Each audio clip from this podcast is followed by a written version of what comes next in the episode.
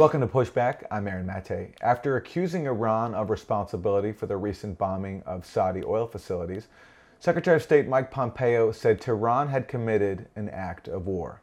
There were no Americans killed in this attack, but anytime you have an act of war of this nature, there's always risk that that could happen. The U.S. has not presented any evidence to prove that Iran bombed the Saudi oil sites, and the Houthi movement in Yemen has claimed responsibility.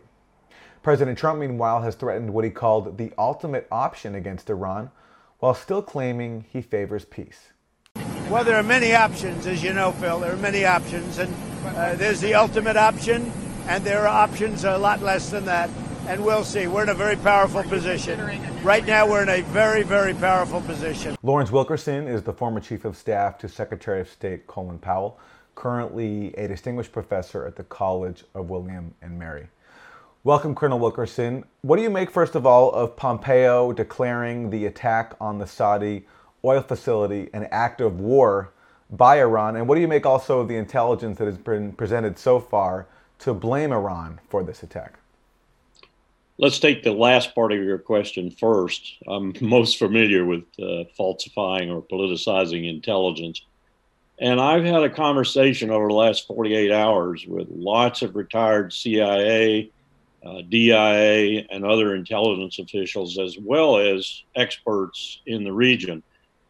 And the consensus amongst us is no evidence has been seen to this point to dispute the Houthi claim that they carried out the attacks. I think that's the most powerful statement I can make at the moment. And add that that does not discount Iranian complicity, of course, because they are uh, supporting the Houthis, and the Houthis have shown that though they're no one's uh, clone or no one's slave, they will take whatever they can get in this struggle with the Kingdom of Saudi Arabia.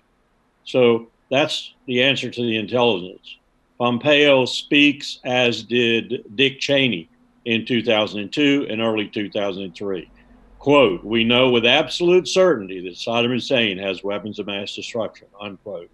Well, we know today what that certainty amounted to.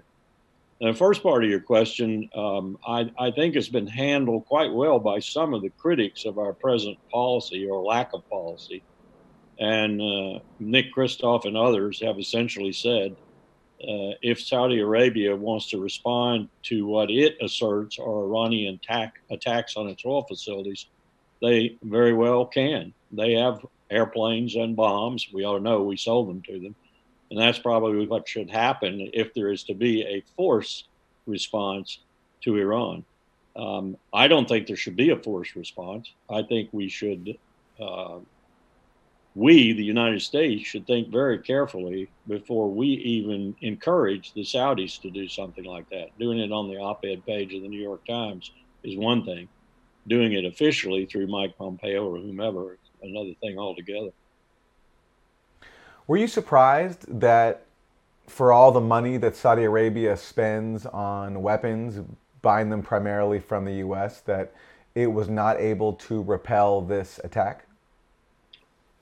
I'm very curious as to what we might find out were we to do a real, thoroughly forensic investigation here. I'm not at all convinced from the satellite ph- photographs and other things that we've seen that, that, that anyone's done that at this point. Um, there are all kinds of possibilities here, especially given the precision with which uh, these, these attacks apparently were carried out. The only thing I can relate back to is when the Israelis attacked the Egyptian aircraft on the ground and actually put a missile through the cockpit of every aircraft with such precision that it was incredible to, to, to see afterwards and understand what the Israelis had actually done to put the Egyptian Air Force out of action in the first stages of that conflict. Um, to have done this would have required a great deal of sophistication. I would even say it almost looks as if it would have taken complicity with some elements perhaps on the ground in Saudi Arabia. Um, that suggests, uh, let, let, let, me give you an example of what I'm talking about uh, with with I, I, won't say great a great deal of prescience, but nonetheless with some expectation of what might happen in this region anytime soon. I ran a simulation for my seminar last semester. The simulation posited the collapse of the House of Saud and Shia groups from all over the region, including Iraq, including Saudi Arabia itself, including other places, essentially advancing on Riyadh. That is to say, the collapse of the House of Saud. It led itself off, if you will, with the assassination of Mohammed bin Salman, becoming increasingly a factor in Saudi idiocy, in Saudi non strategic moves, and so forth. I mean, we're talking about a man who has assumed the mantle of leadership in this country, who seems to be off his rocker for all practical and strategic purposes. I'm surprised that the Royals have not already moved to get this guy out of the position he is in. So it's not like this couldn't happen. It's not like there couldn't be a real uprising around and in Saudi Arabia eventually. And we would, in fact, have that, which we feared for some time, but always convinced ourselves could never happen that this brutal, poisonous, absolutely dangerous kingdom in the middle of this vast oil producing region that is our tacit ally would collapse. It's not beyond the possible.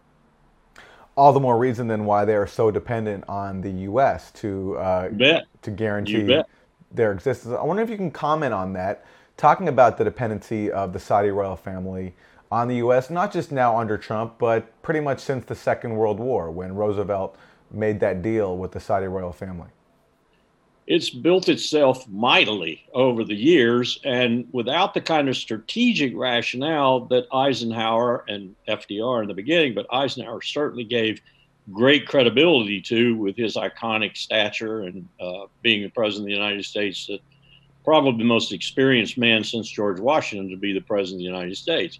However reluctantly Eisenhower did it, it was all about oil as we all know today, it was all about oil, and the Saudis had a great deal of it. And Eisenhower and others, this is the reason why Marshall, for example, objected to Truman's recognition of Israel in 1948.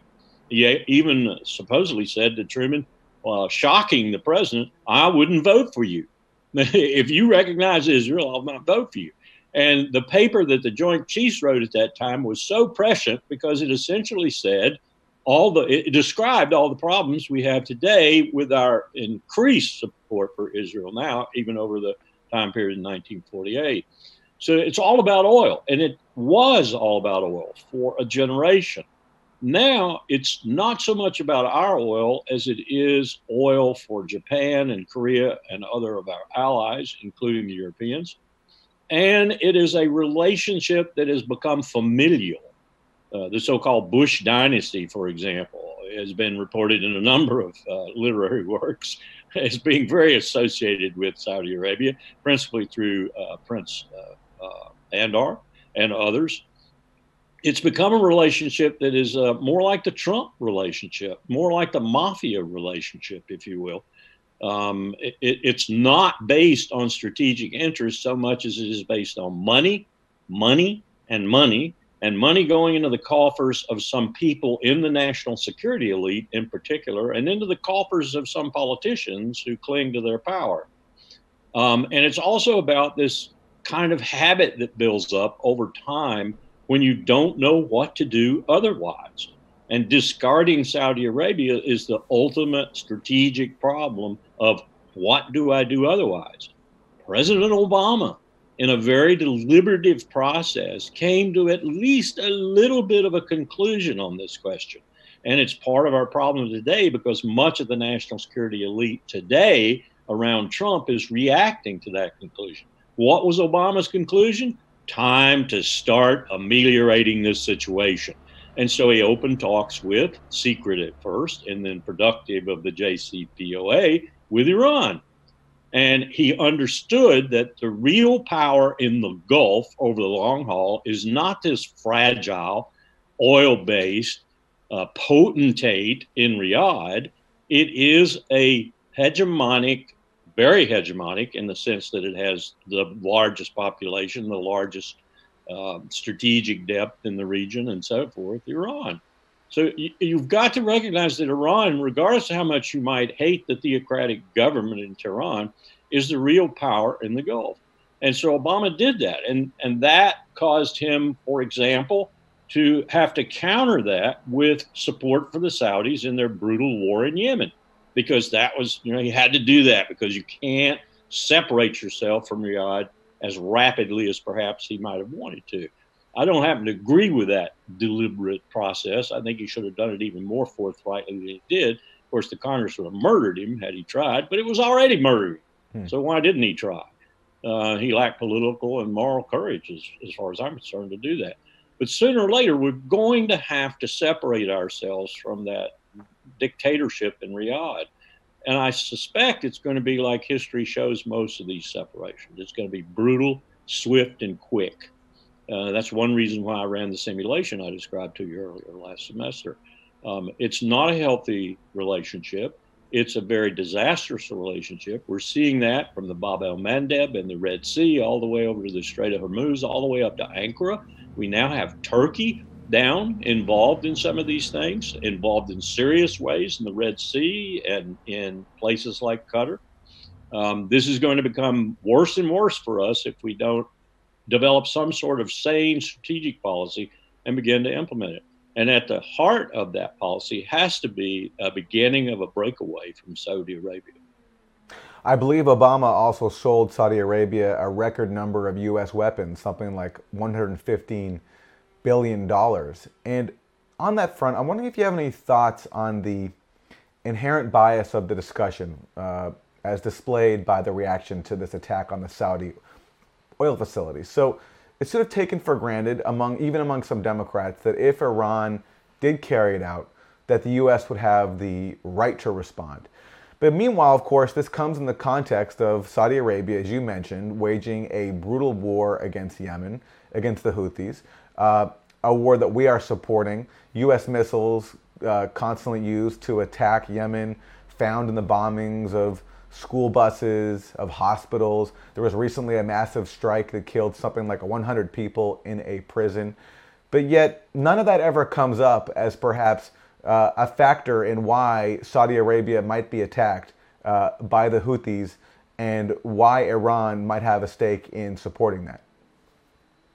It is coming up, and I, I the mainstream media in this country is just a joke anymore. Uh, but what's happening in the Congress right now, as they deliberate over the National Defense Authorization Act, the 738 or so billion dollars they're going to give the military for this year, um, the policy debate around the NDAA is what is holding it up in conference right now. It's what's going to be very difficult to get it out of conference. And the policy debate includes they've, they've decided on the money. The money is decided on. They're going to give the money to defense. The policy debate uh, revolves around some of the amendments and integral parts of the NDAA that aren't about money. One of them is, in effect, the House of Representatives and the Senate passed a law that would have taken advantage of the War Powers Resolution, as well they should. It's their responsibility under the Constitution, and ordered the president to get out of support of Saudi Arabia in Yemen. This passed, you may recall, in both houses. It passed by 54 to 46, as I recall, in the Senate. It did not pass with a veto proof majority, and so Trump vetoed it. Well, now that legislation plus a limit on sales, arms sales, and so forth to Saudi Arabia is wrapped up as an amendment to the NDAA in the hopes that the president will not veto the NDAA. So there has been some very behind the scenes, if you will, because the media won't touch it. The media doesn't want to talk about it. Action in the Congress to get this president out of that brutal war. That doesn't answer your question fully, though, because what has to happen, I think, is a political settlement to that war in order to begin to stabilize the region again, to feed people, to stop the refugee flows, and so forth, uh, curb the cholera, curb the famine, and so forth. Um, I was with the UN uh, High Commissioner for Refugees representative last week, and he was just describing to me a horrible situation in Yemen. We've got refugee flows from Somalia, from Puntland, from uh, Sudan, from Eritrea, Ethiopia people trying to get across Yemen to get into the Gulf states to work, um, and people in Yemen trying to go the other way because of the conflict. And some 300,000 of them built up around the coast. And with every kind of criminal in the world offering transportation across both ways and you know doing such things as leaving them in leaky old boats and the boats sink and they drown. Uh, dead bodies po- uh, washing up on each shore. So we need a political settlement here and what the united states could do and could be doing instead of supporting saudi arabia. 104,000 guided bomb units, for example, were just delivered. Um, what it could be doing is bending the Saudi arm behind the Saudi back and getting them to come to a political settlement. People say, well, oh no, they'd turn to China then, or they'd turn to Russia or somebody else for their arms. I'm sorry.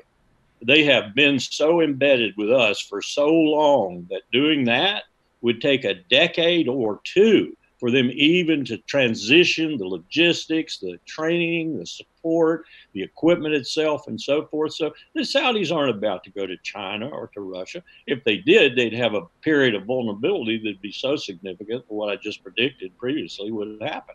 They'd probably collapse. So their security is tied to us. It is absolutely tied to us. And if that's the case, then why not take advantage of it and bring an end to this war? Then you can start dealing with some of the other problems in the region. You asked the question why is it that Saudi Arabia and we need each other today? The answer to that question is there isn't any reason other than this connection between the national security elite and money and the Saudis.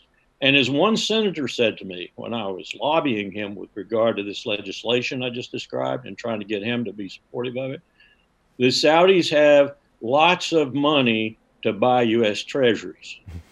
okay, well, I don't think that's going to be anything that's threatened either because let's look at the Saudi economic and financial situation right now. They can't be, uh, they can't afford to withdraw their vast sums of investment in the United States at any given moment because that would be tumultuous for them financially and economically as well, perhaps for us. So uh, this is this is a very tight relationship, yeah, but it's a tight relationship that begins to it needs to be looked at. It needs to be looked at from both sides, and it needs to be readjusted and significantly so. Lawrence Wilkerson, the former chief of staff to Secretary of State Colin Powell. Thanks very much. Thanks for having me.